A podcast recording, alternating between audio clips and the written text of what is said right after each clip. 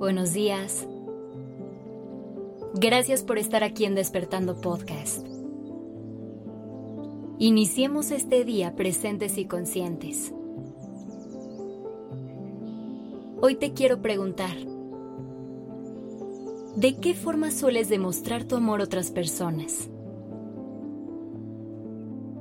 Para empezar, recordemos que cada quien tenemos un lenguaje del amor distinto. Sin embargo, la idea romantizada que tenemos del amor nos ha hecho pensar que para demostrar lo que sentimos, debemos tener grandes gestos para hacerle saber a alguien que le amamos. Esto es, porque en general tenemos un concepto del amor basado en las películas.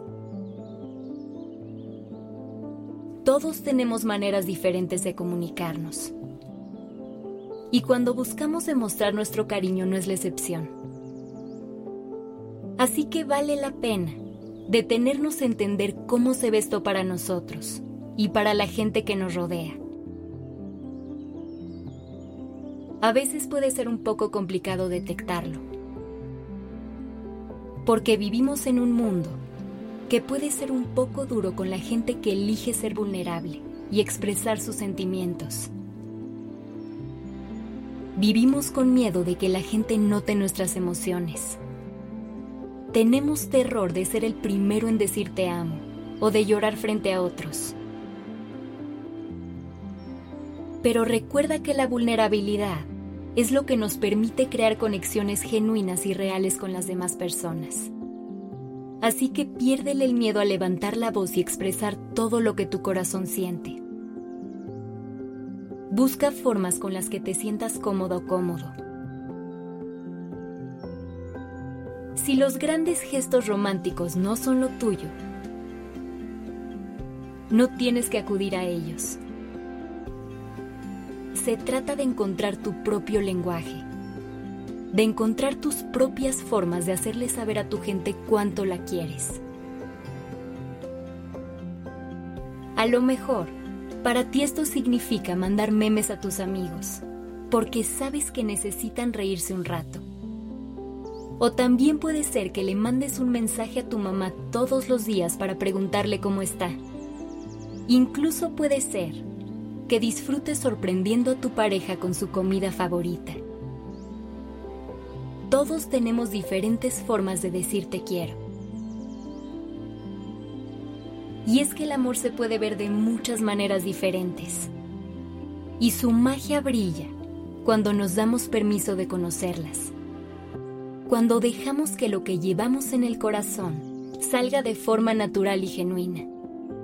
Sin tanto filtro y sin tanta lógica. Así que encuentra tus formas favoritas de estar ahí para la gente que amas y recuérdales lo mucho que significan para ti.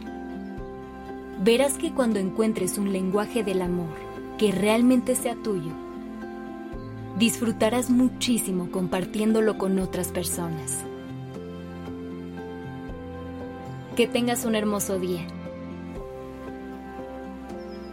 Mándale este capítulo a alguien que quieras para hacerle saber cuánto le amas. Hacerlo también puede ser una parte de tu lenguaje del amor.